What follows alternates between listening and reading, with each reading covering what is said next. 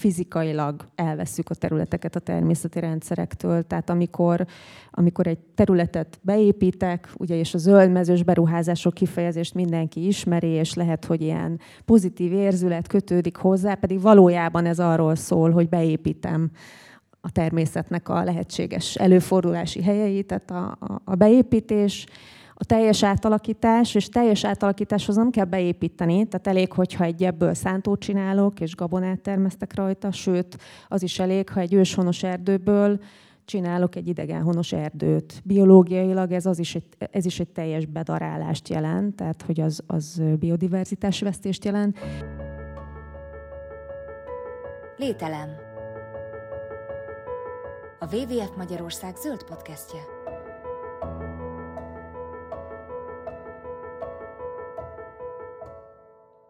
Az élő bolygó jelentést 1998-ban adta ki a WWF és a Londoni Zoológiai Társaság, amelyhez 1970 és 1997 közöttről származó adatokat használtak fel.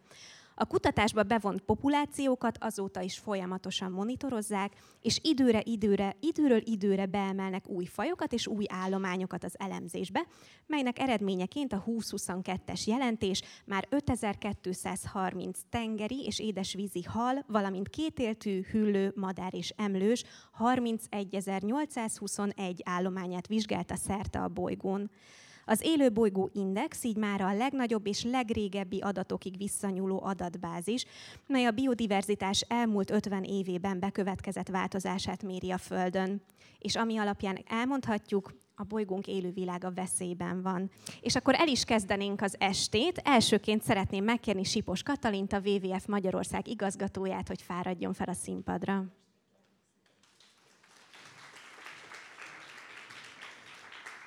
Megkérném Molnár Csabát, a Magnetban közösségfejlesztési igazgatóját, hogy ő is csatlakozzon hozzánk. Harmadik vendégként Litkai Gergelyt szólítom, Karinti Gyűrűs humoristát, a Duma Színház produkciós vezetőjét. Fáradjon fel ő is a színpadra. És végül, de nem utolsó sorban Cinkóci Sándor újságírót kérem meg, hogy csatlakozzon hozzánk, és egyúttal át is adom neki a szót, valamint a mikrofont. Köszönöm. Köszöntök mindenkit. Először Katihoz fordulnék. Ugye ez a 69... Hoppá. Ez jelzi, hogy elkezdődött a beszélgetés.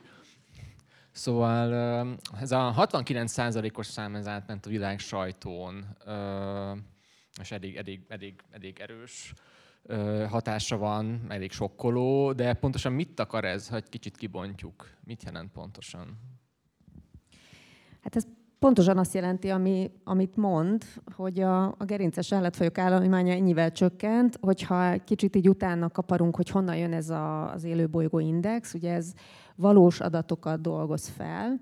Tehát az történik, hogy a világ különböző tájain a halakra, madarakra, kétéltű hüllőkre, emlősökre különféle vizsgálatok folynak, ilyen hosszú távú monitoring vizsgálatok, ami azt jelenti, hogy ugyanott, ugyanazt az állományt újra és újra felmérem, és nagyon sok ilyen adatot gyűjt magába ez az index, tehát hogy itt azt hiszem több mint 30 ezer ilyen populáció adatot átlagol. Tehát ez valós terepen gyűjtött információk alapján mond egy átlagot arra, hogy hogyan változik a bolygón ezeknek a fajoknak az állománya. És ez ugye egy mennyiségi csökkenést jelent, tehát nem arról beszélünk, hogy ennyi faj kipusztult, ez a kipusztulásnak az előszobája, ugyanis amikor zsugorodnak az állományok, tehát egyre kevesebb darab van adott fajból, akkor ugye csökken az esélye annak, hogy sikeresen tudnak szaporodni, hogy találkoznak egymással a szülők, stb. stb. És ugye a biológiában van egy ilyen fogalom, hogy minimális populáció méret, ha az alá csökken az állomány, akkor üzembiztosan ki fog már pusztulni, mert egyszerűen fizikailag nem tudnak annyit találkozni, hogy regenerálódni tudjon az állomány. Tehát ez, ez igazából ez az indikátor azt mutatja, hogy hogyan sodródnak a fajok a kipusztulás felé, milyen ütemben. És hát ugye ebbe a, a legfájdalmasabb az, hogy ez a, ez a mínusz 69 százalék, ez a 70-es évek óta mínusz 69, az, hogy a 70-es évekig is már volt egy csomó biodiverzitás probléma, az azt, ezt az indikátor azt nem is mutatja. Tehát a jelentésben, ha jól emlékszem, van egy ilyen megjegyzés, hogy Európában vagy Észak-Amerikában jóval az átlag alatti a szám, de, de ott így figyelmeztetlek minket, hogy ezt ne érezzük kitüntetésnek, mert valószínűleg a pusztítás nagy részét már a 70-es évek előtt letudtuk. Igen, itt azt hiszem, hogy Európára, meg közel-keletre ilyen 18%-os ez az index, ugye a földrészek közötti különbség van, és Dél-Amerikában meg ilyen 90% körüli, de hogy valóban az van, hogy a Európában az erdőket már az 1700 év, 1700-as évek végére gyakorlatilag, amit akartunk, azt kipusztítottuk, és most ugyanez a folyamat zajlik Dél-Amerikába, meg Indonéziába, amit Európa letudott már az 1700-as évekig. Arról még beszélni egy kicsit bővebben, hogy mik okozzák a fajok visszaszorulását? Milyen, milyen emberi tevékenység, vagy akár a klímaváltozásnak milyen szerepe van ebben? Igen, hogyha le akarjuk hozni a Földre ezt a, ezt a számot, hogy jó, és akkor miért és hogy, akkor igazából van néhány nagyon fontos dolog. Az egyik az az, hogy fizikailag elveszük a területeket a természeti rendszerektől. Tehát amikor, amikor egy területet beépítek, ugye, és a zöldmezős beruházások kifejezést mindenki ismeri, és lehet, hogy ilyen pozitív érzület kötődik hozzá, pedig valójában ez arról szól, hogy beépítem a természetnek a lehetséges előfordulási helyeit, tehát a, a, a beépítés, a teljes átalakítás, és teljes átalakításhoz nem kell beépíteni, tehát elég, hogyha egy ebből szántót csinálok, és gabonát termesztek rajta, sőt, az is elég, ha egy őshonos erdőből csinálok egy idegenhonos erdőt. Biológiailag ez, az is egy, ez is egy teljes bedarálást jelent, tehát hogy az, az biodiverzitásvesztést jelent. Tehát, hogy ez, ezek a, ez a közvetlen, a fizikailag átalakítom és tönkreteszem. És van egy másik műfaj, a, az indirekt módon károsítom, ugye ez a klasszik, a környezetszennyezés. Tehát beszivárog a műtrágya, a talajvizet, a talajokat, mérgekkel terhelem, stb. Túlhasználok egy területet, tehát mondjuk kigyűjtök belőle fajokat, túlvadászok fajokat, tehát ezek a fajta terület használatok, ezek mind hozzájárulhatnak a fajok csökkenéséhez. És akkor van még egy harmadik, ez már nagyon delikát, hogy ugye túl pici, nem csak kevesebb területe van a természetnek, hanem az még fel is van darabolódva. Tehát apró kis foltok vannak. Itt Magyarországon ez nagyon jellemző. És az apró foltok között olyan létesítményeket hozunk létre, például soksávos autópályát, vagy hatalmas városokat, amik átjárhatatlanok a fajok számára. Tehát azt a lehetőségüket, hogy ők menjenek elmenjenek egy kedvezőtlen élőhelyről, keressenek egy jobbat, stb. Tehát a, vá- a természetes vándorlási útvonalakat is tönkreteszem, és ez is egy tényező tud lenni a, a, az állománycsökkenésbe, hiszen beszorulnak egy olyan élőhelyre, ami mondjuk akár a klímaváltozás, akár mások miatt már nem alkalmas nekik, és nem tudnak onnan kiszabadulni. Én az ilyen beruházásoknál mindig azt tapasztalom, hogy igen, zöldmezős beruházás, zöld területet pusztítanak el vele, és akkor a beruházók mindig előrántanak valamilyen határértéket, mérőszámot, amire azt mondják, hogy az ő beruházásuk még bőven azon belül van, vagy nem lépi túl túlságosan. Ezek a különböző mérőszámok mennyire alkalmasak arra, hogy leírják az élővilág válságát, vagy éppen a környezet pusztítását? Mert ezt, ezt ki is nyitnám már Csaba és Gergő felé ezt a kérdést hogy nagyon sokfajta mérőszámot látunk, és akkor, hogyha tényleg van egy ilyen vitatott beruházás, mindig azt látom, hogy akkor azt mondja valamelyik ö, ö, cégnek a kommunikációs referense, de hát ennek meg ennek a mutatónak megfelelünk, és csak ugye sötét-zöld riogatás az egész tiltakozás általában. Sokszor találkozunk ezzel. Igen, hát én is, amikor ez ellen küzdöttem, én, én jogász vagyok, és ez az volt talán ebből a legrosszabb, amikor ugye ez a kiemelt beruházások esetében ezek az időszakok nagyon, tehát a határidő, amíg egyáltalán ezt civilek meg tudták támadni keresett, hogy 8 nap volt, és általában ezt az önkormányzatoknál valahol, nem tudom én, farsangi program alá tették ki, vagy hogy nehogy valakinek ez feltűnjön, hogy van ilyesmi.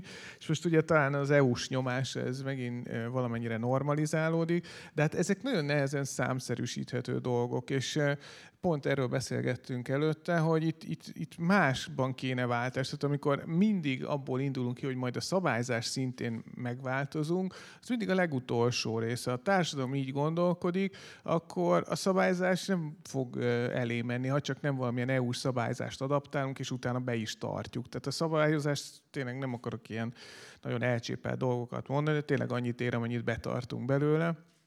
És a, a, szerintem Kati jóval többet tud mondani, hogy milyen állapotban van most a környezetvédelmi, a természetvédelmi szervezetrendszer, tehát hogy a nagyon szigorú szabályozás ennek kitartatná ezt egyáltalán be. Tehát, hogy azt szerintem a biodiverzitásban a, a e, közigazgatási természetvédelmi dolgozók száma is, e, vagy egyet száma is nagyon drasztikusan csökkent. Tehát, hogy az is egy problémát jelentene. És a, én a felfogáshoz, tehát, hogy hogy gondolkodunk a természetről, szerintem ebben vagyunk alapvetően alapvető tévedésben. Ezt mindig, mindig elmondom, hogy mi azt a paradigmát kéne elfogadni, hogy mi élőtársak vagyunk. Tehát, hogy ez, ez nem egyfajta Disneyland, ahol mi azt csinálunk, amit akarunk. És ebből talán a legplastikusabb, ami megragadott, egy Bill Brysonnak van, aki hasonlóan szeret túrázni, mint én, és az Appalachian Trail-t végigcsinált, az az Egyesült Államoknak a keleti partvidékén, és hogy vannak olyan erdők, ahol nincs madárének. Tehát, hogy a 19. század második felében annyira sikerült az énekes madarakat megtizedelni, hogy gyakorlatilag nem tudott regenerálódni az a populáció. És olyanokat csináltak, tehát volt olyan vadászatok, hogy egy csónakba egy ágyút tettek, és azzal lőtték az énekes madarakat. Nem, tehát semmi értelme nem volt ennek, csak az úgy gondolták, hogy hát ez, ez belefér itt a, a, a vadász hagyományokba. Igen, hát az USA-ban ott azért a bölények és egyebek kapcsán lehet beszélni arról, hogy a nem fenntartható vadászat, stb. az hogyan tüntetett el fajokat. Visszatérve a, a mérésre, szóval itt, itt nyilván az a nehézség ebbe a biodiverzitás problémában, hogy egyrészt sok fajról azt se tudjuk, hogy van. Tehát, hogyha megkérdezi, ugye erről is beszélgetünk itt a, az előszobában, hogy tulajdonképpen nem tudjuk megmondani, hogy hány faj van a Földön. Tehát, hogy nincsen egy teljes leltár. Le van írva tudományosan valamennyi, de csak becslések vannak arra, hogy összesen hány faj él ezen a bolygón. Tehát már itt kezdődik a, a, a probléma, hogy nem tudjuk, hogy mi a, mi a készlet. A másik meg nyilván az, hogy amikor le, azt látjuk terepen, hogy egy, egy állatnak, mondjuk egy elefántnak, tigrisnek, vagy éppen egy békafajnak az állománya zsugorodik, az mindig sok hatásnak a, a, az összesített hatás, amit látunk. Tehát, hogy nagyon nehéz, nagyon-nagyon kevés olyan példa van, ahol egy fekete-fehér, hogy na ezt, ez vagy ez a probléma okozta. A tiszai cián szennyezés, az egy olyan ilyen értelemben tiszta ügy volt, ott pontosan lehetett tudni, hogy mi az ok, végig söpört egy brutális mérgezés a folyón, ami ott akkor holtan előkerült, az nyilván ennek a mérgezésnek volt a, a, a következménye, de hogy általában ez nem ennyire fekete-fehér, általában sok minden együtt okozza egy, egy állomány pusztítását. Úgyhogy ha azt akarjuk nézni, hogy hogy állunk az élővilággal, akkor az csak ilyen térben átgondolt monitor kutatásokkal, tehát tudományos kutatásokkal lehet, és az arra jó, hogy látjuk, hogy mi a trend, mint ahogy ez az indikátor is meg tudja mondani, hogy hol állunk most, az élőbolygóindex, de nem tudja lebontani, hogy ebből mennyi volt a szántóföldi művelés, mennyi volt a vegyszerterhelés, stb. Nem tudjuk ezt így ennyire szétszálazni. Tudjuk, hogy ezek az okok, de hogy milyen arányban, azt nem tudjuk megmondani. Tehát, hogy ez a, ez a monitoring része. Viszont ha beruházásokat nézem, akkor ott azért az, hogy egy, egy fejlesztésnek úgy általában mekkora az ökológiai lábnyilván, például mennyi anyagot használ, az, hogy egy, egy, mondjuk egy beruházás mennyi anyagot fog felhasználni, akár építőanyagot, akár a, a gyártás, tehát az üzemelés során, amit termel, ahhoz mennyi anyag kell. Például ez azért arányosítható azzal, tehát mondjuk mennyi bányaterületre lesz szükség, mennyi közlekedésre, ahhoz mennyi útra, stb. Tehát azért lehet mondani arányokat arra, hogy egy, egy beruházás összességében mennyit fog igénybe venni a bolygó élőteréből vagy életteréből. És hát a hektárszám az, az mindenképpen egy, ugye ez a globális hektár az, amit az ökológiai lábnyom számításnál használunk, ez egy kicsit ilyen absztrakt szám, de mindegy, de hogy ez a hektárszám, ez azért praktikus ilyen hektárszámokra lefordítani a, a terhelést. Én pedig az üzleti számokra vonatkozva azt eh, szeretném kihangsúlyozni, hogy nagyon, nagyon örülök, hogy van egy bolygó jelentés, aki, ami az ökolábnyomra fókuszál, és nem a karbonlábnyomunkra, mert, mert az üzletben nagyon ez a karbonsemlegesség, a net zero, a, az offsetelés, az éró kibocsátás vállalása a fókusz, ami egyrészt jobban mérhető, tehát ez tényleg fontos, másrészt meg a, most megnéztem, mi a legfontosabb állás, a, azt, azt láttam, hogy az ötödik legfontosabb és legsősebb probléma a klíma, és megelőzi az anyagfelhasználat, a biodiverzitás ö, csökkenése, a genetikai kihalás, ugye a nitrogén, foszforciklus, a földhasználat, és utána jön a klímaváltozás. Tehát, hogy olyan sok probléma van, amivel, amivel nem tudunk fókuszálni, vagy, vagy figyelni, vagy vállalatként, vagy, vagy üzleti döntéshozóként fókuszálni, és ehhez akkor a karbont vesszük elő, és felemeljük az első helyre, vagy az egyedüli helyre, és akkor bejönnek még az SDG problémák, hogy, hogy, a, hogy most azt hiszem a Leeds Egyetem kutatói hozták be ezt, hogy, hogy a fenntartható fejlődési célok valójában nem fenntarthatóak. Tehát, hogyha azt nézzük, hogy, hogy akik a listán él, az, az élen vannak SDG-ben, Finnország vagy Svédország, azt hiszem a Finnország az első helyen van, a Svédország a harmadik helyen, hogyha úgy élne, úgy élne mindenki a Földön, mint hogy a finnek élnek, akkor hétszer annyi ö, ö, lenne az átlag, az egy, egyfőre jutó karbon lábnyom globálisan. A materiális lábnyomban a svédek azt hiszem, hogy 20-szorosát használják fel, mint az átlag. Tehát ugye nagyon nagy különbségek vannak. Ugye ez nem csak az életmódból fakad, hanem a kiszervezés is mögött van, hogy a fejlett országok egyrészt jól kiszervezik a, a a, a nagyon industry heavy iparágakat mondjuk el Ázsiába, illetve SDG-kben a social célokban meg nagyon-nagyon fejlettek és akkor nagyon könnyen elősorolódnak, de gyakorlatilag nem, mégse lehet mintául venni őket. És akkor ezek a fenntartható fejlődés éllovasai, amik, amik, hát, amik hát ez nagyon-nagyon komoly kérdés, hogy akkor tényleg úgy kéne üljünk, ez a, ez a jó irány, ezt, ezt akkor ezt mérjük, és akkor ezt követjük. Úgyhogy ez nagyon-nagyon sok kérdés felvet, hogy, hogy egyrészt hogyan fókuszálunk, hogyan priorizálunk, és amit mérünk, az, az valójában tényleg a lényeges, a leg, leglényegesebb hatást mutatja, vagy teszi transzparensé, ahol, ahol igazán nekünk dolgunk van. És ez lehet egyénileg is dolgunk, vagy akár vállalatként, bankként is dolgunk. Nekem az a legfontosabb, hogy minden bankfiók tetején legyen egy napelem, és mondjuk a saját ökológiai lábnyomom, vagy a karbon lábnyomom ö, csökkenjen 25%-kal évről évre, vagy pedig az, hogy a finanszírozott portfólióm, ami, ami a Magnetnél, ami csak a piac 1%-os részesedésével bír, ez a 70 milliárd, vagy most már közel 90 milliárdnyi hitel, az vajon milyen célokat finanszíroz? Vannak negatív céljaink, a pozitív célokat mérem, vannak-e ilyen impactjaink, scorecardjaink, amivel mutatjuk, hogy és transzparensen meg is közé is tesszük, hogy, hogy igazából mi, mit, miben az itt lévők pénze is, a magnetügyfelek, mire, mire fordítódik. Érdekel ez bárkit is? És akkor itt jönnek be ezek a kérdések, amit, amit, amit, amiről érdemes beszélni még, hogy, hogy tényleg a paradigma, hogy, hogy kinek mi, a, mi, a, mi van a fókuszában, hogy, hogy még mindig a természet egy ilyen uralt ö, terep, ahol, ahol mi szeretnénk irányítani, és mi sakkozgatunk az erőforrásokkal, és nem árazzuk be mondjuk a, a, az édesvizet vagy a levegőt, csak a kitermelés költségét, vagy, a, vagy annak a felhasználási folyamatában keletkező költségeket, emberi vagy bármilyen más forrásköltséget. Illetve hogy a paradigmáink azok milyen időciklusra szólnak, négy évre, rövid távra, annak van-e, tehát hogy bármilyen módon beárazzuk, stakeholder szemléletben gondolkodunk, vagy shareholder szemléletben, hogyha üzleti paradigmákat használnék. Tehát, hogy tényleg egyszerűen a részvényesek érték, a részvényértéket optimalizálom és maximalizálom, vagy figyelembe veszem az unokáim életét is, meg a bálnák életterét is. És hogy ez hogy jön be egy bank mérőszámai közé. És hát ezek a, ezek a kulcskérdések, és az emögött lévő paradigmák, emberi kérdések. És szerintem ezekről érdemes vitatkozni, és, és ez nagyon nehéz, hogy, hogy most már nem greenwashing van, hanem greenwishing van. Tényleg reméljük, hogy másfél foknál meg, megmaradunk, ami nem reális, de hogy, de hogy gyakorlatilag e felé tolja a rendszert most a, most a döntéshozó um, hát grémium. Úgyhogy én nagyon örülök, hogy a biodiverzitásról beszélünk, és, és ilyen szempontból az ökolábnyomról, és nem a karbonlábnyomról csak, de nyilván mi nekünk könnyebb a karbonlábnyomot követnünk, és figyelnünk, és mérnünk, és azt szerint semlegesítsük a tevékenységünket. De általában a beruházásoknál az ökolábnyomnak a, a használata, mondjuk a karbonlábnyom helyett, ahogy mondtad, az mennyire általános, vagy olyan mérősz, amit felvezetőmben is volt, hogy olyan mérőszámokat találnak maguknak, ami üzletileg kényelmesebben megvalósítható. Nem általános, és, és, és ilyen szempontból ez egy szabályozói felelősség is, hogy, hogy vajon milyen irányban, mit várunk el a szektortól. Ebből a szempontból a, a Magyarország élen jár a Magyar Jegybank az első között volt, aki a fenntartható jegybankok közé, vagy ebbe a hálózatba belépett és csatlakozott és, és olyan szinten kezdett szigorítani, illetve ajánlásokat megfogalmazni, ami az egész bankszektort zöldíteni fogja, illetve hát tényleg a lényeges hatásokra viszi a figyelmet, vagyis a, a finanszírozásra.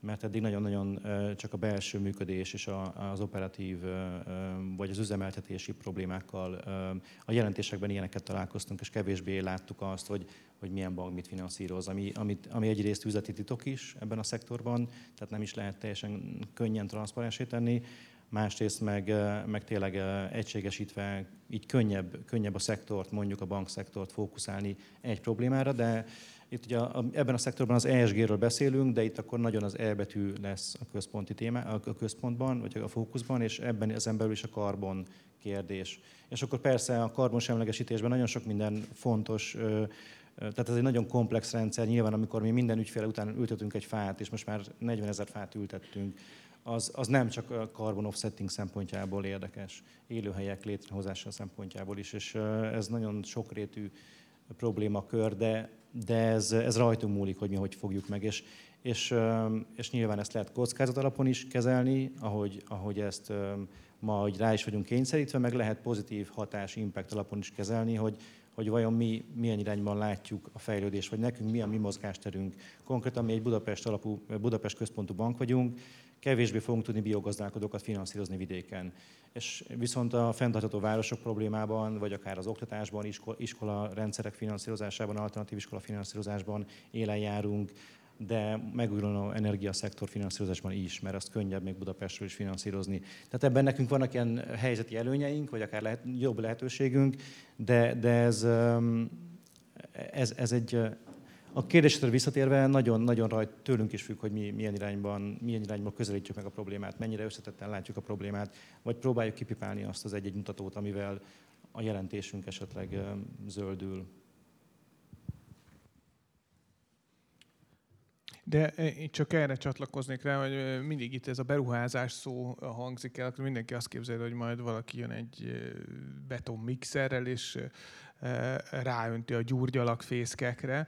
Tehát, hogy itt azért arról is szó van, hogy ahogy most működünk, az sem ilyen biodiverzitás barát. Tehát ami szerintem van a jelentésben tényleg fontos, hogy ezeket a működéseket is át lehet, sőt át kell alakítani. Tehát, hogy egy cégnél ez is elvárás lenne, hogy ahol ő működik, az a természet része legyen. Tudom, hogy ez egy ilyen nagyon utopisztikus elképzelés, de nagyon sokszor nagyon kevés elég ahhoz egy, egy a vállalat árbevételéhez, egy TS vagy egy gazdálkodó árbevételéhez képest, amivel már egészen biodiverzitás szempontból értelmezhető célokat tud elérni.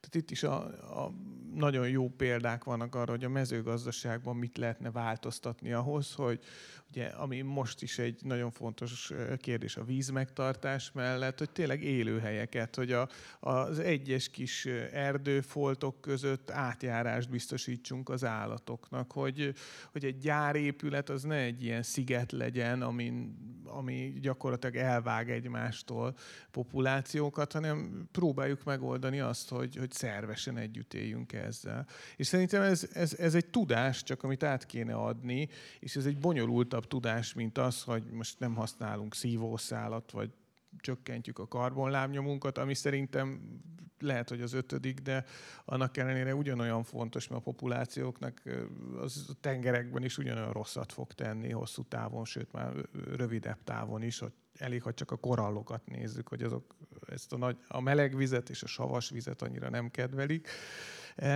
De, de hogy szerintem az a fontos, hogy ilyen tudástranszfer jöjjön létre. Ez, ez a biodiverzitás, ez ilyen ijesztő szónak hangzik. Ez a klímaváltozás, mert így, amit belénk e, súlykolt Dick Cheney, már így megjegyeztük, hogy hát az így változik. Nem tudjuk, hogy jó vagy rossz irányban, de változik. Hogy ez a biodiverzitás, hát ez fú, hogy két idegen szó egymás mellett, hogy ez, ez mit jelent, hogy sokféle tojást kell vennem vajon. Tehát, hogy ez, ez szerintem egy fontos dolog lenne, hogy az emberek megértsék, hogy ez miről szól. Másrészt a stakeholderek, ugye, meg akik steaket esznek, de e, ők is megértsék ezt, hogy e, ebben mi a fontos, és tényleg az, azért szuper ez a kiadvány, mert hogy nagyon sok módszert és kezdeményezést tartalmaz arra, hogy ezen hogy lehet javítani. Az meg nyilván egy szabályozói kérdés, hogy olyasmit ne engedjünk létrehozni, mert Magyarország szerintem meg Európára elmondhatjuk már, hogy nincs annyi vadon, meg nincs annyi élőhely az állatoknak, hogy lenne olyan beruházás, hogyha a beruházásoknak ami segíti a biodiverzitást. Nem? Tehát, hogy egy akkumulátorgyár, hogy hát ezt imádják a nádi poszáták. Tehát, hogy az, oda járnak majd lítiumot nyalogatni. Tehát, hogy ez, ez nagyon valószínűtlen.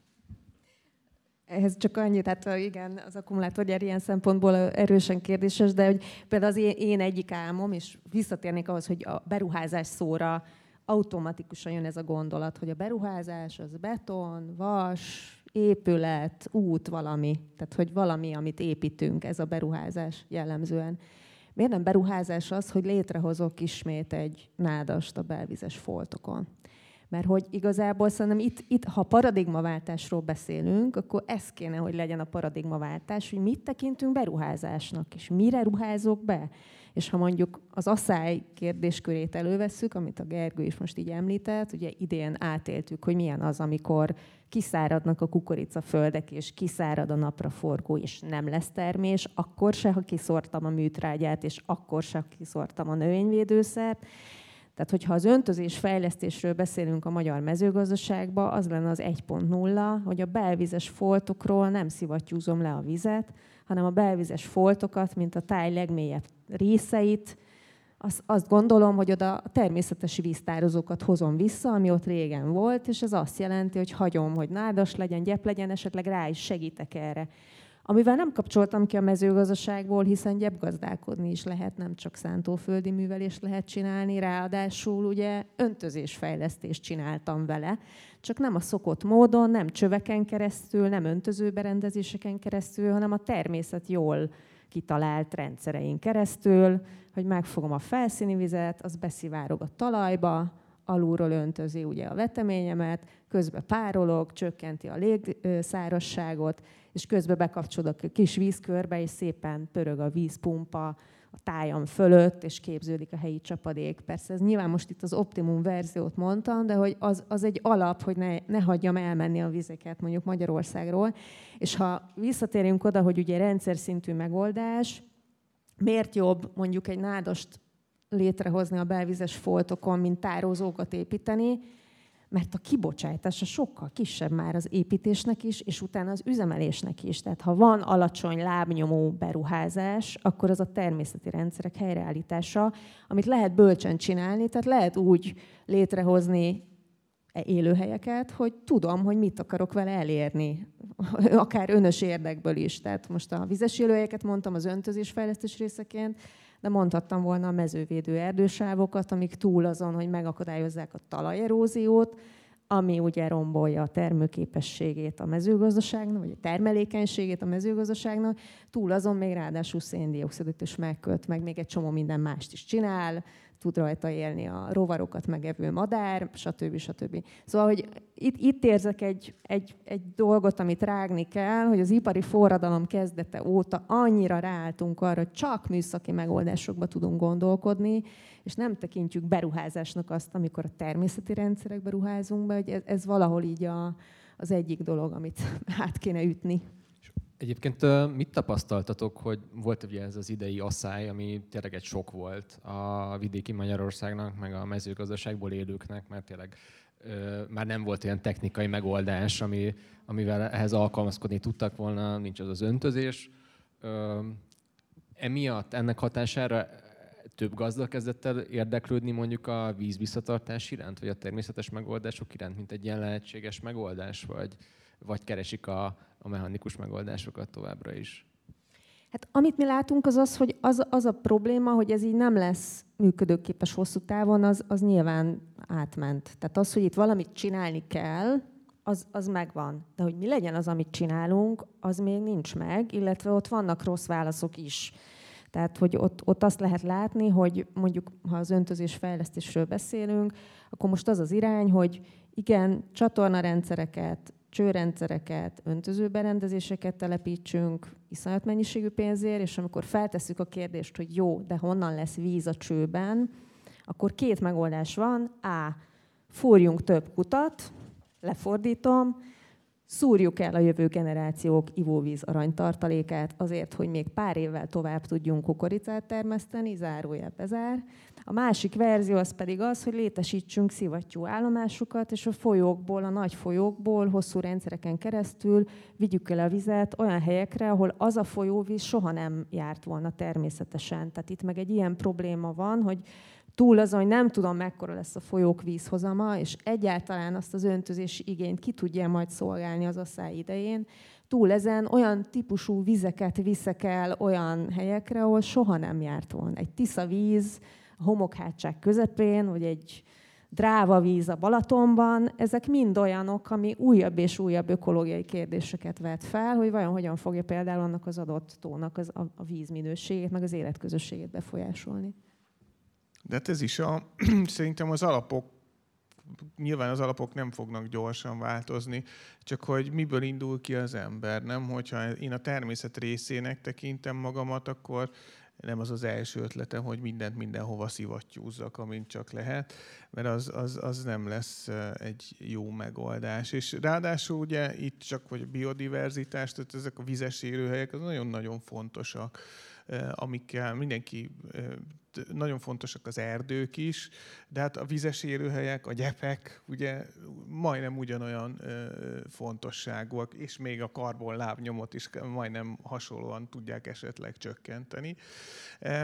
És én ezt, ezt, ezt nem tudom, hogy hogy lehet edukálni erre az embereket, hogy egy kicsit más szemmel nézzék ezeket a dolgokat. Tehát, hogy ez, ez, hogy a táj, az is egy ilyen nagyon furcsa elképzelés az emberek fejében. Nem? Tehát, hogy azt látjuk, hogy ilyen vége láthatatlan kukoricatábla, mint a klasszik horrorfilmben, és akkor ott megyek a kombájnal, ami GPS-szel forgolódik. De hogy legyen benne egy sövény, néhány fa, esetleg egy kis víz itt ott, az az, az ilyen az, az hihetetlen. Pedig gyönyörűek az olyan tájak is, amik így, így néznek ki, csak meg kéne szokni, vagy elképzelni azt, hogy így is, így is létezhet valami. Vagy egy város, hogy nem, nem úgy kell kinéznie, mint egy ilyen eh, egy a tízezerhez eh, új palotának, eh, hanem lehet fákat ültetni, meg zöldtetőket, zöld falakat. Tehát most is a, az első mindenkinek az volt a, a, az ötlet, ugye, hogy akkor hőszivattyút mindenhova, ugye napelemet, aztán már napelem nincs, ugye? Tehát mindenki belelovalta magát. Paks 2, Paks 3, Paks 4, Paks 5, tehát hogy soha ne legyen vége ennek a paksi szériának. De hogy az nem merült föl, hogy, hogy mennyi természetes módszer lenne, amikkel ezeket lehetne kezelni. Tehát, hogy befuttatni mondjuk a házak falát, vagy úgy telepíteni a fákat, hogy arra fújjon a szél, a, esetleg tornácokat visszavezetni, verandánkat. Tehát egy csomó olyan lehetőség van, amivel az emberiség eddig is meg tudott küzdeni ezekkel, ami élőhely lenne, ami növelni a biodiverzitást. De megint ez van, hogy az ember, hogy én azt meg tudom csinálni. Van bennünk egy ilyen barkács ösztön, hogy na majd valami gép van, ami megold minden. De hát nem. Tehát a birka is majdnem olyan jó, mint a fűnyíró ez egy ilyen, hogy egy ilyen alapösszefüggést megvilágosítsa.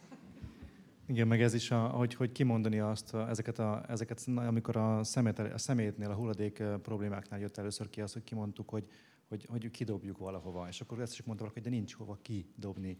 Tehát, hogy az csak átdobjuk a másik a palánkon, mondjuk Kínába éppen elszállíthatjuk nagy hajókkal, konténerhajókkal. És most honnan vezetjük el a vizet? Most ki az, ki az akinek kevesebb vize lesz? Tehát, hogy ezeket, meg a fogyasztói társadalomról beszélünk, akkor érdemes kimondani ezt, hogy ez nem, nem egyszer nem csak, hogy túlfogyasztunk, hanem elfogyasztunk. Tehát, hogy egyszerűen ez az elfogyasztói társadalom lettünk, nem csak, nem csak a, a, a növekedés a probléma, meg az a túlfogyasztás, hanem hogy van, amiben tényleg gyakorlatilag véges készleteket merítünk ki nagyon gyorsan, láthatóan még a mi életünkben. tapasztalva. És hogyha ezeket kimondjuk, hogy, hogy nincs hova kidobni a szemetet, akkor hirtelen már más az érzés, hogy eddig olyan volt, hogy ja, csak kidobom, és az már nem az én problémám. És akkor valahogy ez így beégett szerintem nagyon sok embernél, és talán ez a szemét, ez a, a szelektív hulladék, tehát a szelektív személygyűjtésnél ez valahogy ez így, ez így segített, hogy, hogy akkor ezt, ezt én nem tudom kidobni, mert ott látom majd akár szembe úszni a tengerben is, vagy hát látom a képeket a szeméthegyekről Kínában. És, és valahogy, valahogy ezeket kéne egy jobban összekötni, hogy egy kicsit ezeket a, ezeket a nagy képeket lássuk, ezt a big picture-t, ahol nem csak az ember és a természet, hanem a természet részeként az ember, és egyébként meg mi, mint föld, és mint humanity, és nem palánkok vannak ezen a kis bolygón.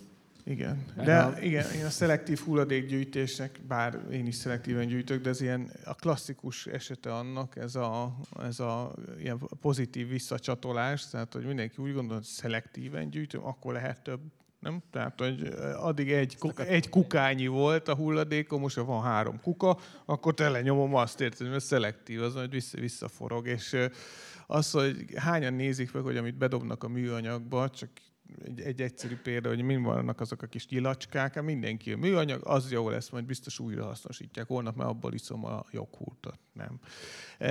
De a biodiverzitásnál pont ez a nehéz, tehát hogy absztrakt fogalmakat hogyan lehet a hétköznapokra átültetni. Mert most itt bárkit megkérdezni, hogy hogyan tud tenni azon, a, hogy csökkenjen a biodiverzitás, azon kívül, hogy eljött erre a e, ijesztő eseményre, ahol e, ijesztő számokat mutogatunk. Tehát, hogy ez a praktikus tudás hiányzik sokszor az emberekből, ami egyénre szabható, cégre szabható, és gondoljuk meg, hogy nem tudom, már lassan 8 milliárddal leszünk ezen a bolygón, vagy már többen is vagyunk, hogy ha mindenkiben meg lenne ez a tudás, ami egyébként sokakban még megvan, hogy mennyi mindenben tudnánk változtatni. És ez a, megint csak visszatérve a jelentése, van egy ilyen nagyon jó kezdeményezés, ez a Nature Positive, azt hiszem így hívják, tehát hogy, hogy a természetet fókuszba helyező beruházások, fejlesztése, gondolkodás és ez szerintem tényleg egy olyan dolog, amit mindenkinek vagy autodidakta módon, hogyha már nem vesz részt az oktatási eh, rendszerben, ha meg részt vesz, akkor is ugye ezt el kell sajátítani. Csak hogy ez a jelentés, ez ugye 2018-ig mérte most a folyók visszaszorását, és hát az a, azóta eltelt időből visszatekintve az már ilyen boldog békeidőnek tűnik, akkor még nem tudtunk a Covid-ról, nem gondoltuk, hogy kitörhet a háború, elszáll az infláció, tehát hogy jöttek ilyen újabb válságok, és ezek után mennyivel csökken a valószínűsége arra annak, hogy akár az egyéni szemléletváltásban változás történik, amikor az embereknek egzisztenciális problémáik, félelmeik vannak, akár nemzetközi szinten államok között nehezebb az együttműködés, akár a, a, a beruházásoknál, a bankoknál szűkebb az a lehetőség, amikor érték alapon gondolkozhatnak, és jobban ki kell számítani a profitot. Ö, szóval, hogy a következő jelentés az mennyivel lesz, hogy mennyire lesz borúsa, vagy van-e, van-e lehetőség ebben a környezetben, ebben a világhelyzetben arra, hogy ez a trend megforduljon? Ezt hogy látjátok? Néztek rám, pedig a, kíváncsi voltam, hogy a gyurgyalagok, akik a mit is litium akkumulátorokat nyalogatják, ott, ott mi, milyen, mi, mi jöhet ebből. De egyébként azt, azt szomorúan látjuk például, hogy a, a, van egy ilyen adományozási programunk, bevonjuk az ügyfeleinket, a, a, és megmondjuk, hogy mennyit kerestünk rajtuk, és igazából nem mi adjuk oda a profitunk 10%-át a civil szektornak, hanem ezt az ügyfeleink adják oda és ez egy ilyen, ez egy ilyen, ilyen különleges ügyféljogok között az egyik, ami éppen a támogatásban nyilvánul meg, és ez csak, csak azért érdekes, azért emelem ki, mert, mert egyszerűen azt veszük észre, hogy, hogy most ez a fajta ez a támogatási hajlandóság, meg hogy akár én kiegészítem, meg hogy én támogatok bizonyos jó ügyeket, az látványosan visszaszorul. Tehát most, hogy, hogy bizonytalan válik a, a rezsiszámla kapcsán a havi ö, ö, maradvány, vagy hogy tényleg mennyiből lehet gazdálkodni egy hónapban, ez nagyon erősen érinti ezt, a, ezt az S betű részt, a social részt, hogy akkor tényleg kit segítek és mennyivel. Tehát tényleg valahogy egy kicsit a Maslow piramis alja, alja felé mozog a rendszer most, a társadalom, és a biztonsági szükségleteinket szeretnénk először kielégítve tudni, látni, De közben meg most mindenhonnan az jön, hogy VUCA világ van, fogadjuk el, hogy ez egy bizonytalan, változó, komplex ö, ö, rendszer, sőt most már nem is tudom, Bani az új a, a, ilyen szójáték, hogy, hogy, hogy nem lineáris, hogy sérülékeny, hogy, hogy szorongásokkal teli. Tehát, hogy, hogy akkor ez lenne a természetes, hogy akkor ez, ez, az, ez az alja a Maslow piramisnak. És hogyha ezt elfogadtuk, akkor lehet menni az önmegvalósítás felé. De azért ezt úgy nehéz elvárni, hogy ha, ha ennyire nincsenek meg a biztonsági szükségleteink, vagy, vagy úgy nagyon nehéz ebben úgy nagyon-nagyon, nem is tudom, nagyon lenni, és azt mondod, hogy jó, jó, de nézzük meg a Föld, de mi van, vagy mi van amelyik rovarfajjal, ami éppen a kihalás szélén áll, akkor, akkor ott, ott, ott, ér, ott sérülni fognak a mások jogai, és ezt látjuk már most is, hogy ez történik. Tehát ez egy, vagy hát akkor a német példát nézzük, hogy, hogy, hogy mennyire látványosan jöttek el a fosszilisből, meg az atomenergiából, és most, most mind a kettő felé nyitnak, ami, ami nem egy-két évre fogja megfordítani ezt a szekeret. Tehát ez most sok évtized, míg ez újra megint lelassul, és megint akár kinullázódik, vagy legalábbis most ez látni, ezt látni. Tehát ez egy tényleg egy, ez egy, ez egy nehéz, nehéz folyamat, mint hogyha valami szintre vissza kéne jutsunk, és lehet, hogy onnan kell most másféle induljunk, mert erről is beszéltünk kint, hogy egyszerűen ezek a programok, amiket csináltunk, ez ugyanúgy a szakadék felé vezettek minket. Lehet, hogy kicsit lassabban, vagy kicsit jobban bevonva, vagy figyelve a sorstársakra, vagy kicsit egyenlő esélyegyenlőbben, de a szakadék felé ment ugyanúgy. Ugyanúgy nem volt fenntart, nem tehát ez a fenntarthatóság szó, és mit akarunk fenntartani? Ez nem fenntartható, hogy most élünk. Tehát igazából ezt nem kéne fenntartani, hanem hogy hogy lehet úgy megváltoztatni, hogy, hogy abból tényleg ne, ne az legyen, hogy ott egymás ellen harcolunk, hanem valamiért teszünk, vagy, vagy látjuk azt, hogy miért teszünk. És akkor ezt nem egy ilyen lemondásnak, belső harcnak, ki, ki a felelős kérdésnek látjuk, hanem, hanem valahogy azt, hogy megoldásokat keresve és értékeket keresve működünk. És ez, ez egy nehéz, ez egy, ez egy nehéz váltás. Én, én nem vagyok se optimista, se pessimista, szerintem inkább ilyen, ha a realitásokat nézzük, tehát ugyanaz, mint a természethez való viszonyunk, ugyanez e, igaz ezekre a problémákra is. Tehát, hogy mi úgy gondoljuk, hogy ezeket a problémákat mi okozzuk, és mi tudjuk megoldani. Ami részben igaz, de egy idő után már nem lesz igaz, hiszen szerintem ez a dónát elképzelés, hogy mi a természet részei vagyunk, abban vagyunk mi, és ez mit csináljuk a gazdaságot, ez szerintem sokkal közelebb áll a valósághoz.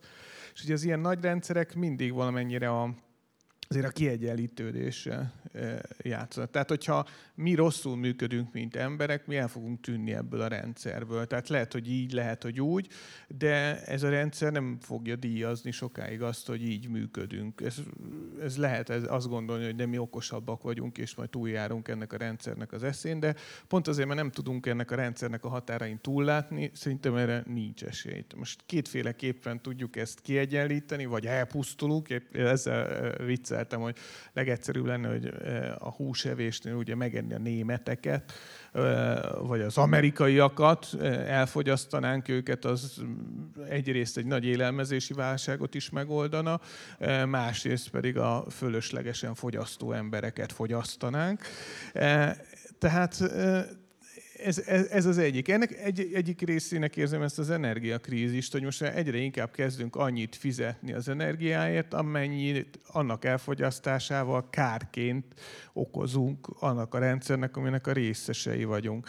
Tehát eh, mindenki azt mondja, jaj, mennyi a figyelj, a csimpázat nulla a gázszámlája. Tehát ő is ezen a bolygón él, nincs olyan, hogy hűvösebb az este a dzsungelben, akkor bedurrant. Tehát eh, ez, ez szerintem egy teljesen más alapra kéne ebben helyezkednünk, hogy azt érezzük, hogy jaj, hát úristen, nekem ez jár. És most azt a szomorú tényel fogunk találkozni, hogy tényleg a szükségleteinket kell kielégíteni, amivel ez a rendszer fenntartható marad. Nyilván ez is igazságtalan ez a rendszer, hiszen a szegényebbeket ez sokkal rosszabbul érinti, és talán ez lenne a legfontosabb lépés, hogy az igazságosabb elosztás felé menjünk, ami megint egy ilyen utopisztikus dolog, de hát erre vannak a forradalmak, erre vannak az olyan társadalmi változások, amik azért sokakat váratlanul érnek, és, de ez is a rendszernek a sajátossága, tehát nem úgy értve, hogy ennek a rendszernek, hanem általában a nagyobb rendszereknek a sajátossága. És én, én ilyen szempontból inkább ilyen proaktív vagyok. Hogy, hogy... Szerinted egy lehetőség minden válság a szemléletformálásra?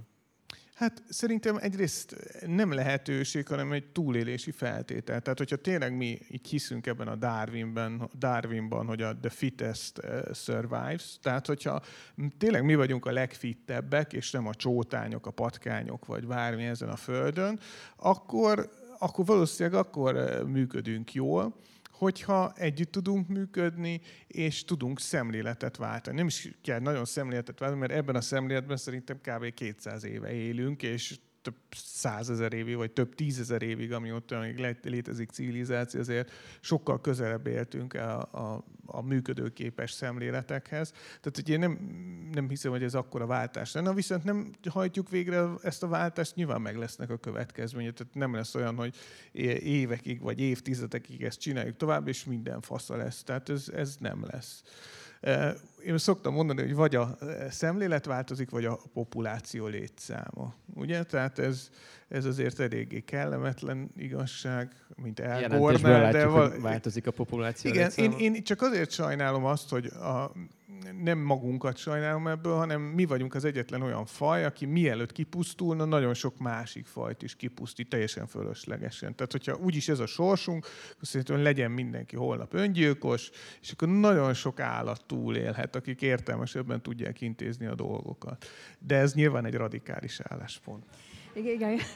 Kitágítottad a gondolkodásunk horizontját, úgyhogy igen, most igen. a nagyon mérsékelt, már-már unalmas hozzászólásomat fogom megejteni.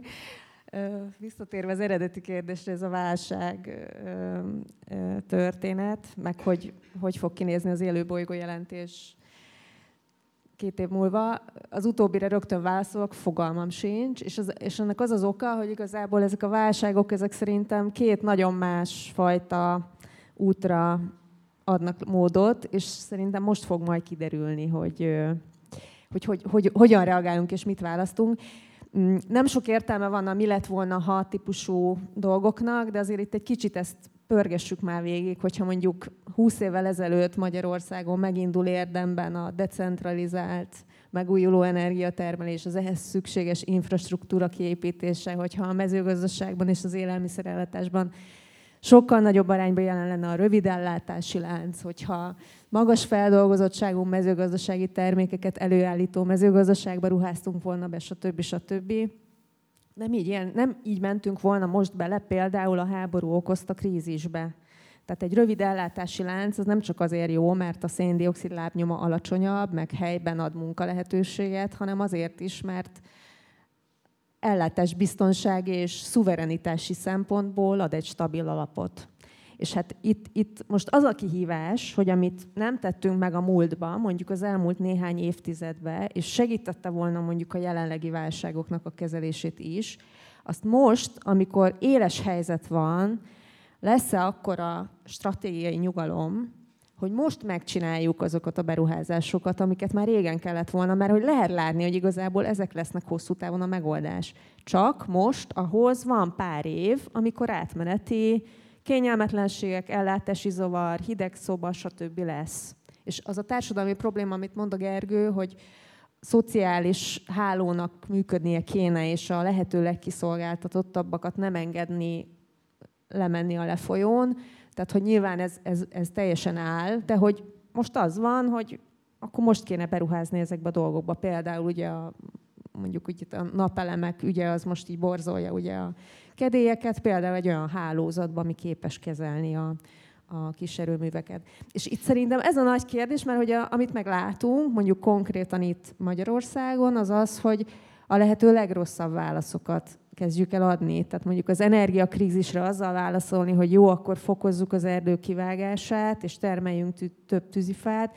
Nyilván ez egy, ez egy klasszikus rossz válasz. És az a kérdés szerintem, hogy a zsigeri klasszikus rossz válaszokkal szemben át tudja összességében a társadalom passzírozni majd a jó válaszokat. És ebben minden kiszereplő, tehát ebben az üzletek, a bankok, a politikusok, a magánemberek, tehát hogy itt azért van egy ilyen kollektív, hogy is mondjam, összeadjuk, amink van típusú helyzet.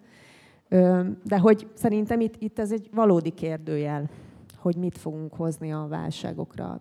Szerintem van benne lehetőség, mármint hogy szerintem ez akár fel is gyorsíthatna egy, egy jó irányba tartó átmenetet, de egyáltalán nem vagyok benne biztos, hogy ez fog megtörténni. Utólag egyébként, a, mert a, a Covid alatt is nagyon sokszor elhangzott, hogy igen, ez a pandémia rámutat arra, hogy annak azért vannak hátulütői, hogy az ember össze-vissza leggyorsabban eljuthat a világ egyik pontjáról a másikra, hogy nyilván az élővilág rovására terjeszkednek a városaink, és, és ugye ezért ugranak át ezek a vírusok a, nagyon leegyszerűsítve az, ember, az állatokra, az emberekre.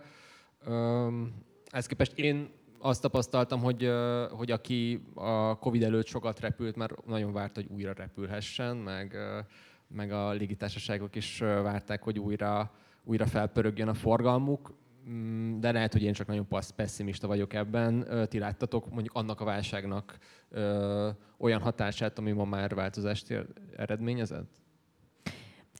Pár dolog azért szerintem mondjuk a home office, ezt tudom, ez ilyen kis apró elem, de azért nem feltétlenül lebecsülendő. A home office-hoz való viszony az, az tartósan megváltozott a, a cégek jó részén. Hát legalábbis idén decemberig, amikor megjönnek otthonra a gáztámlák, vagy a villanyszámok, utána, lehet, hogy ez a régi teóriám, hogy utána office home lesz, hogy a családdal együtt beköltöznek a tárgyalóba, és ott sütögetnek a padlószőnyek fölött.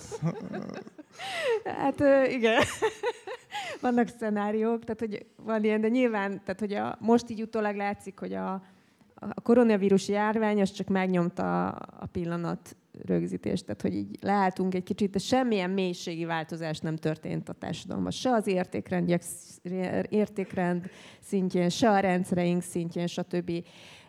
Megtapasztaltuk azt, hogy mennyire gyorsan tud változni a világ, amikor iszonyatosan nagy a baj. Mondjuk ez szerintem, ha van pozitívuma ennek a, ez egyébként rengeteg emberi tragédiát hordozó dolognak, akkor nyilván ez volt, hogy láttuk, hogy akár egyik napról a másikra és globális szinten zártunk le, de ez egy, ez egy pillanat megállítás volt, és semmi több.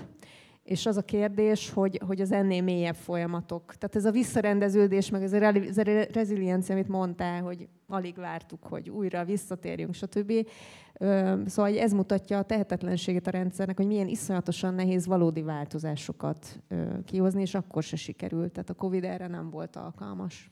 Igen, a Lőveni Egyetemen kutat egy magyar kutató hölgy, ő mondta, ami teljesen igaz, hogy egy járvány addig tart, amíg beszélnek róla. Tehát, hogy ez most már úgy van újabb téma, úgyhogy mindenki túllépett ezen a kérdésen, hogy ez bármilyen problémát okozna. És nyilván kulturálisan is, hogyha megnézzük, szerintem a filmek sokat elárulnak arról, hogy mitől félünk. Tehát a filmekben az van, hogy van egy vírus, ami a 90%-át elpusztítja az embereknek. Az alatt már nem is igazán ilyen izgalmas. Tehát még a személyes tragédiákat okozott, akkor hát ezen így túllépünk valahogy. És hát de, de igazán semmiből nem tanul tanulunk szerintem. Ezt pont előtte idéztem, ez a Amerikában kutatták el sokat a, klímaváltozásnak, ugye ők nem csak kibocsátási oldalon, de elszenvedő oldalon is, tehát annál ostobábbak, ugye, hiszen ők maguk okozzák és el is szenvedik ezeknek a nagy részét, de még így is azért elég erős ott a szkepszis, és kutatták ezt, hogy akik érint, egy texasi eh, városokat, amit a hurikán folyosóba esnek, és elpusztít, hurikán, a tornádó folyosóba esnek, és elpusztítja a tornádó. Tehát csináltak nagy kutatásokat, hogy hisznek-e a klímaváltozásban, vagy hogy bármiféle összefüggésben volt azzal, hogy gyakorlatilag földön futók lettek, és hát nem. A legfontosabb az volt, hogy eh, összefogunk, hiszünk Isten és a közösség erejében, és itt ugyanitt újraépítjük a városunkat, ami Szerintem inkább a természettudományban kéne hinni, hogy ne ugyanitt. Tehát az eh, minden másban lehet vitatkozni, de ez például egy nagyon rossz megközelítés ehhez. És, eh, és ezeket az energiákat nyilván lehetne olyan dolgokra fordítani, amik pozitívak és előrevívők, de hát az ember nem ilyen.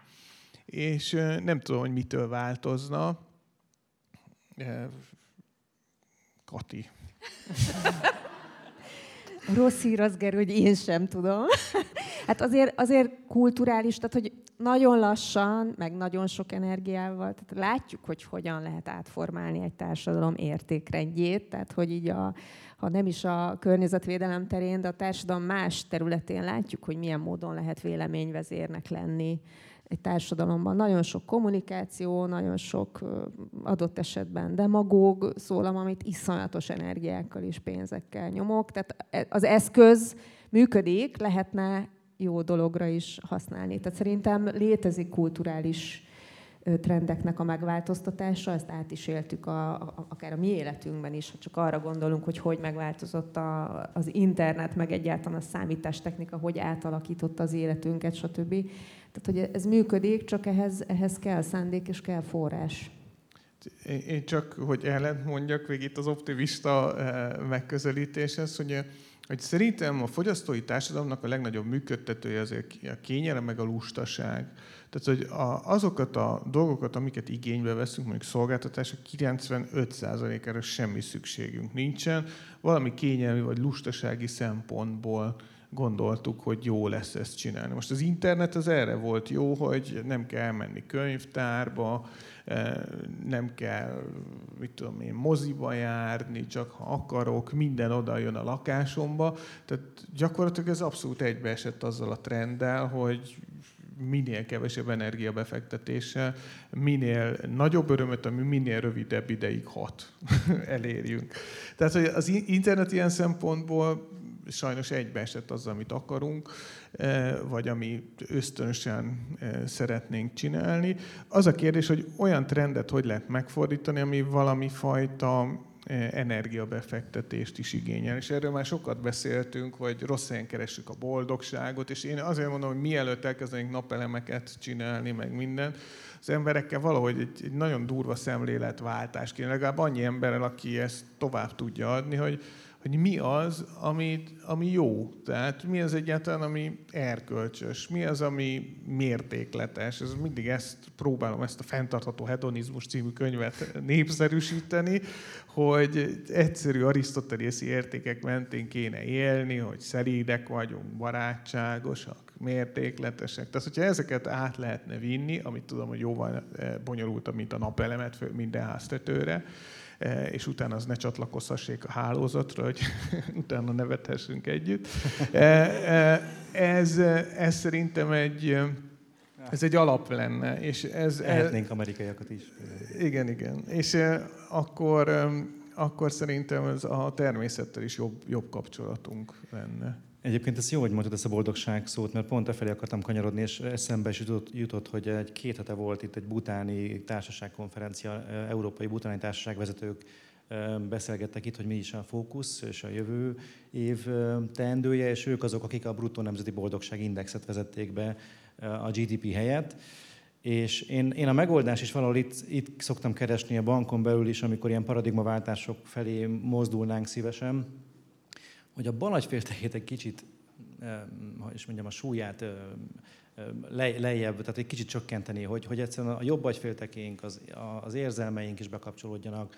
Ha szerelmesek vagyunk a Földbe, akkor, akkor lehet, hogy, hogy kényelmetlen, meg lehet, hogy, hogy jobb lenne, meg nem tudom, de, de akkor mégis megyünk, meg mégis kirándulunk, meg mégiscsak ott állunk, és mégiscsak nem értjük, hogy mitől libabőrös a hátunk a hegytetőn, vagy a vízesés alatt. Tehát, hogy, hogy egyrészt az érzelmek bekapcsolása, és az olyan szinten tud működni, hogyha most hozhatok egy magatos példát, amikor, amikor a banki problémákról beszéltünk meg, hogy merre megyünk, és, és hogy kéne tényleg itt vezetőként másképp működni ebben a meritokráciában, ahol, ahol lehet, hogy valami hálózatokban kéne gondolkodni, meg valamilyen értékteremtésben, akkor a bátor táborba vittük el a vezetőket. És ott, ahol, ahol ott voltunk, hát a gyerekek nem voltak ott, a, a, hanem bemutatták a, a, azt a környezetet az ottani facilitátorok, hogy hogy, eh, hogy mi, is mennek át a gyerekek, és hogy vannak, és hogyan mennek fel a kerekesszékkel akár a 12 méteres magas kötélpályára. És ott az IT vezető, a jogi osztályvezetővel már nem akart kakaskodni, hanem, hanem kicsit eltörpültek a problémái. Abban a közegben valahogy így kinyílt a tér. Fölmentek ők is a magas kötélpályára, hogyha az a azok a gyerekek is ott ugráltak le a Pelenka oszlopról a 12 méter magasból, akkor ők is leugrottak, és akkor tele volt adrenalinnal a szervezetük, tele voltak pozitív érzelmekkel, és úgy leülni, beszélgetni a balagyféltekés problémákról teljesen más perspektívában, vagy, vagy perspektívákat nyitott. Tehát én, én, én valahogy ezt keresem, hogy hogy lehetne egy kicsit az itt és mostba kerülni úgy, hogy, hogy, hogy benne van az érzés, az érzelmi világunk és a szívünk is. Valahogy nem csak így gondolkodva, szorongva próbálunk túlélni és, és valahogy az amigdalánkat aktivizálni, hogy most harcolni kell, vagy, vagy, vagy menekülni, futni. Igen, Magyarország jövőre a bázisugrás. Na, és akkor az amerikaiakat, hogy kell, igen, föl, igen. De hogy, de hogy tényleg, ezt most tényleg komolyan gondolom, hogy valahogy ezt, ezt, ezt nagyon-nagyon szétszorongjuk, és ez, és ez balagyféltekés tevékenység. Tehát valahogy egy kicsit össze kéne kapcsolni legalább ezt a két agyféltekét, és valahogy ezt, hogyha, én biztos vagyok benne, hogyha a, a, a földdel való viszonyunk, az állatfajokkal való személyes kontaktunk erősebb lenne, akkor, akkor a hétvégén ez egy program lenne a családdal, hogy most mit tudunk csinálni, most van-e ott valami invazív faj, aki ki kéne rángatni a tóból. és akkor ott csónakáznánk azon a tavon, ahol aztán nem tudom, milyen mocsári hínát húzogatnánk ki, és, és mindenkinek a legnagyobb élménye lenne, legalábbis a családi naptárban szerintem ez egy pozitív esemény lenne. És ez természetesen jönne, és nem programszerűen, hanem egyszerűen belülről, érzelmekkel telve. Szóval én valami ilyesmit keresek, hogy hogy lehet úgy megérintődni, hogy emberként legyünk benne újra, és ne valami szorongó lényként, aki, aki próbálja racionálisan magát visszanyomni abba a buborékba, hogy de én a természet része vagyok, és nem egy, nem egy ilyen ego, aki, aki egyébként milyen ügyesen leuralta, és, és meghaladta ezt a, ezt a furcsa kis környezetet. Mielőtt a Gergő még valakit megesz, nekem egy már, újabb Nekem már közben integetnek a szervezők. Hogy még, még ezt az egyet program. hogy mondjam el, meg még szerintem Gergő is fog akarni mondani. Még, szóval, azért, még a bal féltekére hasonlunk egy kicsit. igen, igen ahhoz, ahhoz szeretnék kapcsolódni, amit a Csaba mondott, hogy igazából ugye erre már kutatások vannak, hogy például a, gyerekek személyiségfejlődése, meg szellemi képességenek a fejlődéséhez milyen iszonyatosan fontos, hogy kapcsolata legyen a természettel, és hogy biológusként nézve ezt tök érthető. Hát itt egy sok százezer éves evolúciós folyamat termékeként ülünk itt, miközben az utóbbi 200 év ipari forradalmai voltak azok, amik igazából így leválasztottak minket a természeti rendszerekről. Tehát, hogyha ezt így a, a nagy léptékben nézzük, akkor teljesen érthetetlen, hogy hogy tudtunk ennyire elszakadni attól a rendszertől, ami, ami mindenféle szempontból belénk van húzalozva. Tehát, hogy itt, itt nem arról beszélünk, hogy szeretjük vagy nem, hanem egyszerűen szükségünk van. Szükségünk is van erre a kapcsolatban, mert ebben jöttünk létre. Az egy másik kérdés, hogy, hogy, hogy hogyan lehet ezt újraépíteni, tehát mondjuk főleg egy városi környezetből. Tehát, hogy van egy ilyen, egy ilyen pszichológiai, meg, meg, meg ilyen mentális háttere a, a dolognak. És hát a, a másik rész az meg, meg nyilván, amit egyébként a Covid speciál felerősítette, hogy lehet látni azt a trendet, hogy a társadalomban is egyre többen kezdtek el ismét kimenni, akár túrázni, akár sportolni a természetbe, akár csak kirándulni. Tehát, hogy lehet látni, hogy darabszámra megnőtt azoknak a, a száma, akik most egy kicsit felfedezték magunknak. Mondom, a Covid ezen láthatóan dobott, hogy ez mennyire lesz tartós, meg nem tartós, azt nem tudom megítélni.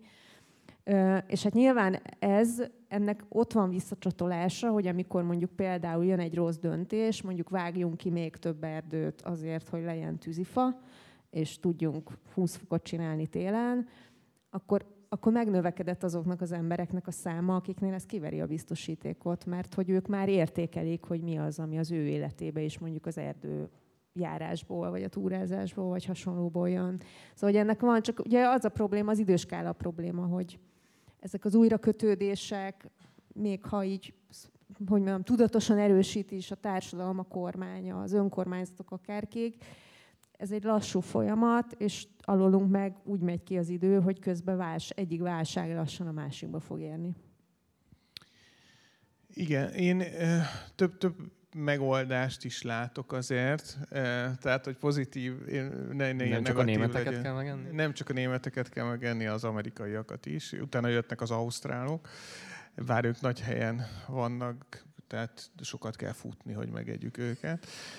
De Egyébként eh, én tényleg abban látom a, az egyik kulcsot eh, a problém, minden problémánkra, hogy eh, teljesen atomizálódtunk, tehát emberek lettünk így egyedül, akik próbálunk túlélni, és nyilván ami egy nagyon fontos feladat lesz, az az adaptáció, mert most mit mind egy kicsit a mitigációra gondoltunk, hogy majd kevesebb lesz a kibocsátásunk, és minden jó lesz, de azt már mindenki tudja, hogy nem lesz jó, de még valaki nem olvasta el a cikkeket ez ügyben, és még bízik ebben, vagy meg felugrik egy ilyen cím, az meg se nyitja. De hogy az adaptációnak is a költségei minél inkább magunkra fókuszálunk, gigantikusak lesznek. Tehát nem tud mindenki egy bunker csinálni víztisztítóval és nem tudom én, privát farmmal, ami éghajlattól függően és időjárástól függően működni tud. Tehát ha nem fogunk össze és nem építünk közösségeket, ennek tehát annak kampó lesz. Ugyanez a természetvédelemben szerintem, ami egy csomó csodálatos példa volt itt Magyarországon is, hogy kis közösségetek azért nagyon nagy dolgokat tudnak még mindig elérni, és ez a, ez a, ez a görög szó van, ez az ikofília, hogy ahol élsz, ez a oikofíliának írják, hogy azt szeretett, tehát hogy kötődsz ahhoz a, az élőhelyethez, ahol laksz. Szerintem ez nagyon fontos, hogy erről megfeledkeztünk. Tehát a bérletárakat nézünk, meg hogy jó legyen a közlekedés, de hogy milyen a közösség, vagy mi ahhoz a kapcsolatom.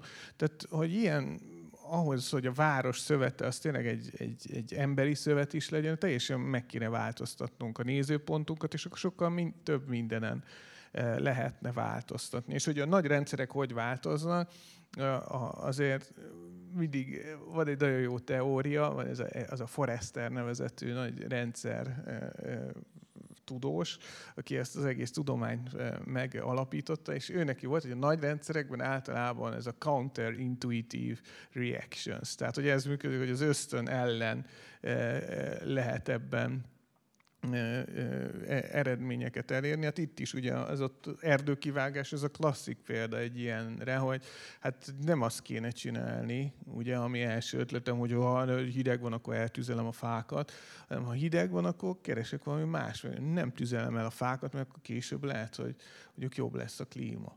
Tehát e, e, ilyen szempontból azért vannak e, megoldások, és a, amire meg soha nem fókuszálunk, vagy egy kicsit mindig elnagyoljuk, vagy nem látjuk előre, azért vannak ezek a tipping pointok mindenhol, tehát ami lehet egy negatív, meg egy pozitív is, és azért nagyon sokszor ezek a tipping pointok nem feltétlenül egy valami kvantitatív dologban testesülnek meg, tehát hogy mondjuk ennyit lett a bruttó nemzeti össztermék, és akkor innentől minden megváltozott, hanem lehet ez egy fénykép, egy társadalmi esemény, egy olyan mindenki számára a meghatározó trauma, mint mit tudom én, e, e, a Csernobili atomkatasztrófa, ugye, ami azért e, a valós hatását tekintve jóval kisebb volt, mint amennyit mondjuk az atomenergiaiparra gyakorol, de hogy ezek azért olyan dolgok, amikben hát nem is olyan jó szó, hogy bízhatunk, de azért nem kell lemondani arról, hogy valami nagy változás azért bekövetkezik.